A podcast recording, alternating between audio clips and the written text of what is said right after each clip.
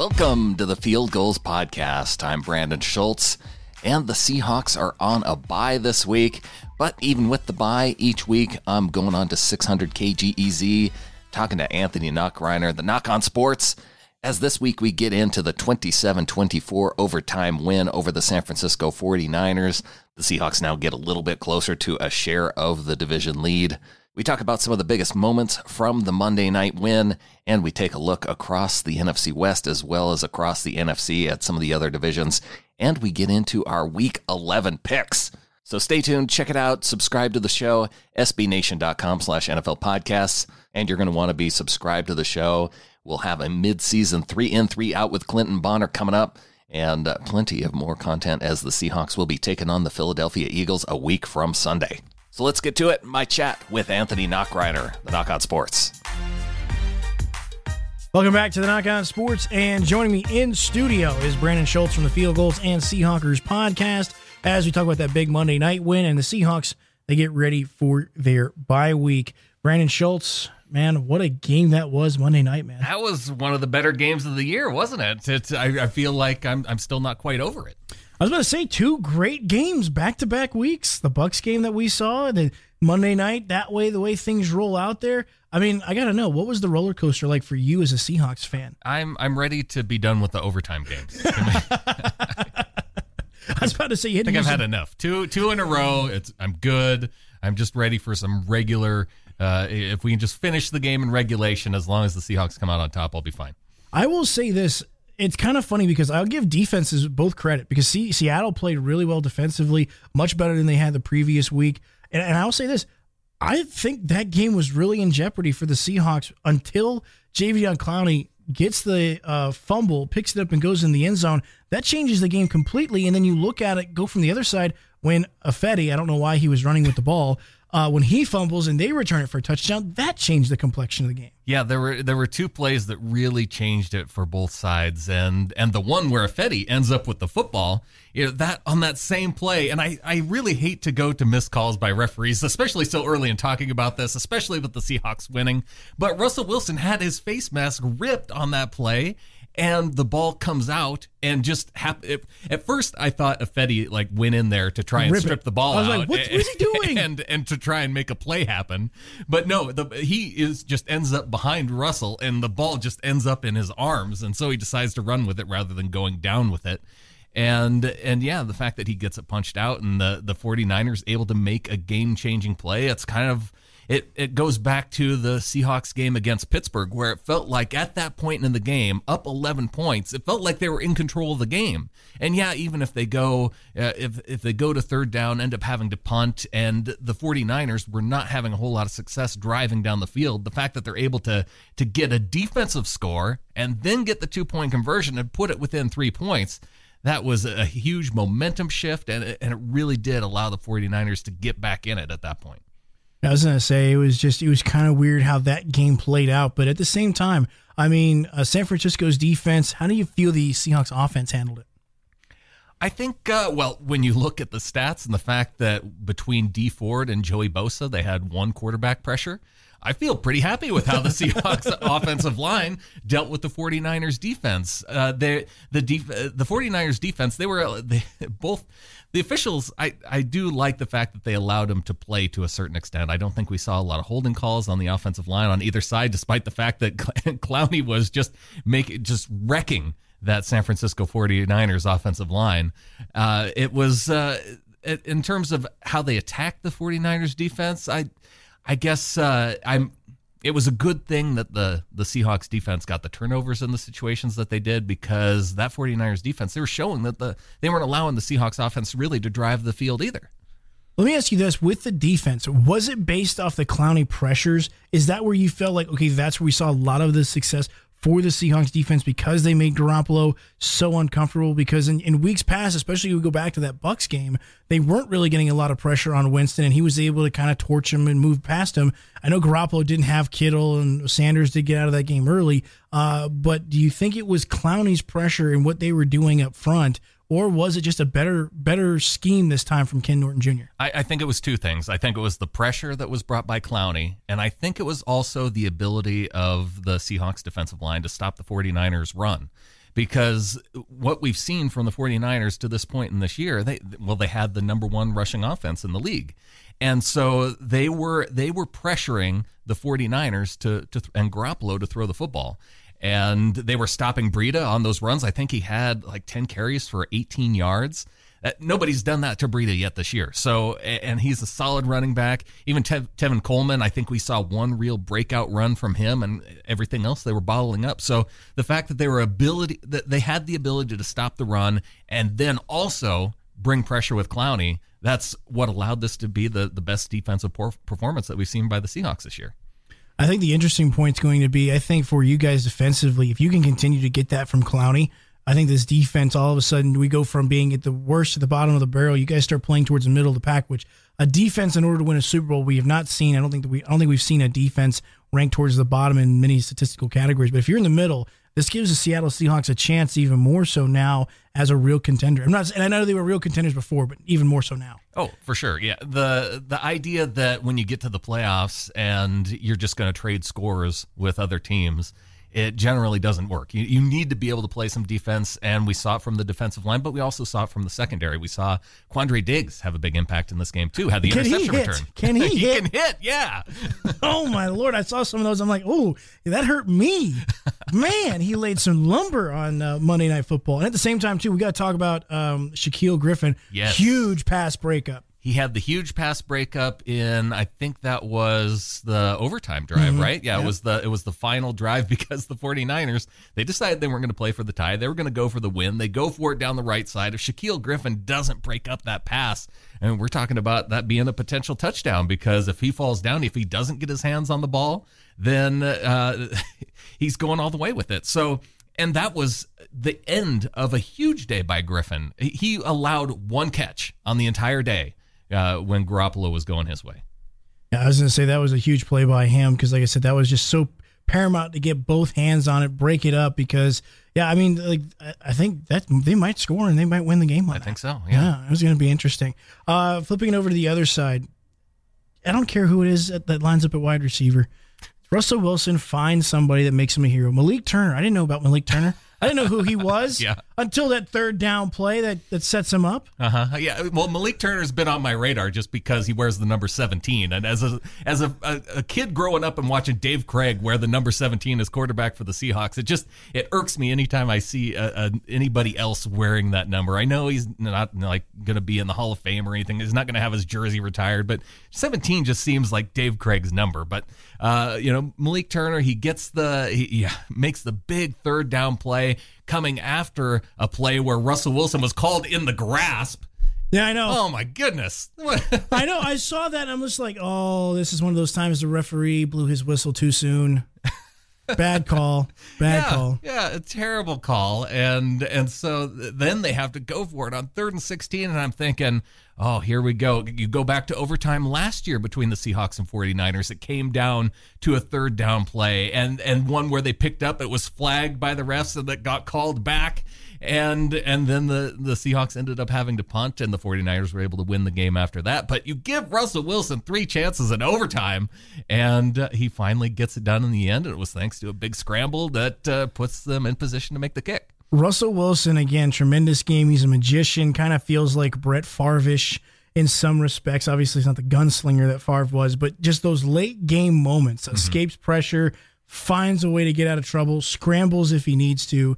But at the same time, how much credit do you give Russell Wilson? Because he did have that errant interception in overtime, which could have hurt the Seattle Seahawks. Uh, what do you think about Russell Wilson's performance? Well, and I have to give credit to Greenlaw the, for the 49ers on that interception because I mean, did you see the hops that he had to go yeah. up and get that ball? And Russell Wilson was trying to fit it in the tight window. He was trying to get it over the head of Greenlaw, and uh, um, and then you had the tight end who was just short of Richard Sherman on the back end. So he had a really small window to try and fit that in. You floated a little too high, and and Sherman's coming in for the pick. So uh, I think it was just the the linebacker making a really good play. Russell Wilson, we don't see him turn it over in those types of moments And the fact that, that Greenlaw nearly ran it back for a touchdown, too, that, that could have ended the game. Yeah, that could have been really bad. That could have been really bad. Right now, we're with Brandan Schultz from the Seahawkers and Field Gulls podcast. The Seahawks are on the bye, so we know that they're going to get the win there. Uh, we'll talk to Brandan about the rest of the NFC West, the fallout from the San Francisco 49ers, because they still have that matchup once again in Seattle in Week 17. We'll also make our NFL picks next year on the Knock on Sports.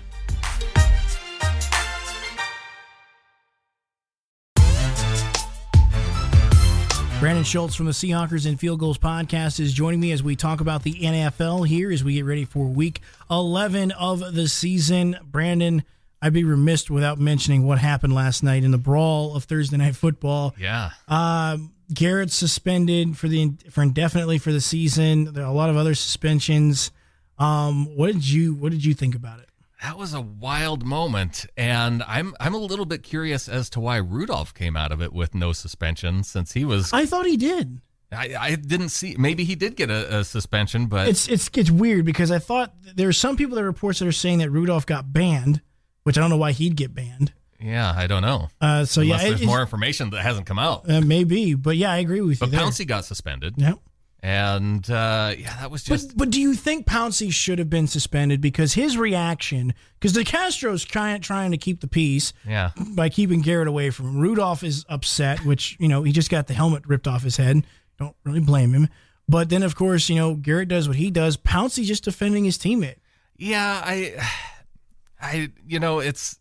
I think he probably played a role in it. I don't. I don't think you get suspended for because it was at least two games, right, for Pouncey. Yeah, yeah. I don't. It's uh, I, Garrett. The only one I knew that was definitely going to be suspended coming out of that was Garrett when when he swung the helmet at uh, at Rudolph. You had to know that he was going to get Oh yeah. something. Oh yeah. Well, you you kind of figured he was probably going to get. You know, he's he's out for the season now. Yeah, Because I mean, this the thing about it is, is the Browns won last night, and which threw them Right. back into the playoff race. I mean, a little wild card chance, Yeah. but it threw them back in it. And so now, for Garrett to just lose it like that. and it was useless. They were done. They they already won. Yeah, Why? Because Yeah. like the, you know anybody that tells me That's that Rudolph right. tried to start it, well, go back and watch the tape. Garrett didn't have to drag him to the ground. Garrett drug it, drug him to the ground for no reason. yeah. There was uh, there was something going on there. I, Yeah. you know, if they were talking back and forth through the whole know. game, for it to come down at the very end like that, it makes me think that there must have been more to it than just that one particular play. And it is very interesting. We'll see how it goes and affecting people going forward. But obviously, that being a dominating storyline out of the NFL today, as Myles Garrett is done for at least this season. Uh, going to the NFL standings right now, the Dallas Cowboys, Eagles, they're tied up at five and four in the East. Green Bay is leading with one game ahead of the Minnesota Vikings, uh, being eight and two. The New Orleans Saints, they got a two game lead on the Carolina Panthers, who are seven and two. San Francisco has a half game lead on Seattle as uh, San Francisco's eight and one, the Seahawks eight and two, and the Rams are five and four. Uh, Brandan Schultz, let me get your thoughts on the NFC right now, uh, especially looking at the NFC West. The Rams are falling farther and farther behind. Well, that was the best outcome for the Seahawks getting the win this weekend because not only does that get them that much closer to San Francisco, it, it actually, if they would have lost the game to the 49ers, then we're talking about the 49ers essentially having the West locked up because the idea that they're going to lose three more games or be that much worse than the than the Seahawks down the stretch. So that would have been a tough ask. So also having the Rams lose and also having the Cardinals lose, they they, they gained ground on everybody, which I, I always like to see that when uh, when I'm trying to you know wh- when my, my team's going for a division lead. Yeah, I was about to say here, I, I think it's going to be really interesting. Do you think it comes down to, because as we talked about last week with some of the playoff implications, Yeah. How big do you think that week 17 matchup is going to be? And does Seattle have to kind of now keep pace? Like you have to win out every single week. It's well, you at least have to keep pace with what the 49ers do. And, you know, they don't have, they've showed that uh, with the Cardinals coming up this weekend, they, they had a tough time with the Cardinals a couple weeks ago. You know, can they, can they get by them? The 49ers have a really tough stretch down the road. They got to play Green Bay. They got to play New Orleans. They, I think they have to play the Ravens. So uh, this is, it's going to be tougher down this stretch. Seahawks have some, some tough games too. So it's just the, the idea of can they keep the pace? Can they stay one game behind the 49ers for the rest of the schedule? Because as long as they can stay one game back, then that if if it comes down to that week 17 game, then all they have to do is win, and they have the, that tie breaking lead over the 49ers. Did you notice that uh, your guys' game against the uh, Eagles got flexed I did. out of Sunday Night Football? Yeah, yeah, for the Packers and the 49ers. Yeah, that was interesting. Yeah, thanks for bringing up that sore subject. I was wondering how you felt about that. Well, you know the the 10 a.m. Pacific start thing doesn't bother me. I think they're three and zero at 10 a.m. this season. It is kind of weird though that they flexed it all the way back to the early game because that that San Francisco Green Bay game was an afternoon game. So it seems I don't know why they wouldn't just swap them. I think I think they moved another early game. I think maybe it was the Cowboys game Oh, that they might have flexed into the afternoon. But I kind of agree with you. Why would you move that one? Yeah. Especially considering the fact that you look at it, the Philadelphia Eagles they are tied with the Cowboys. yeah.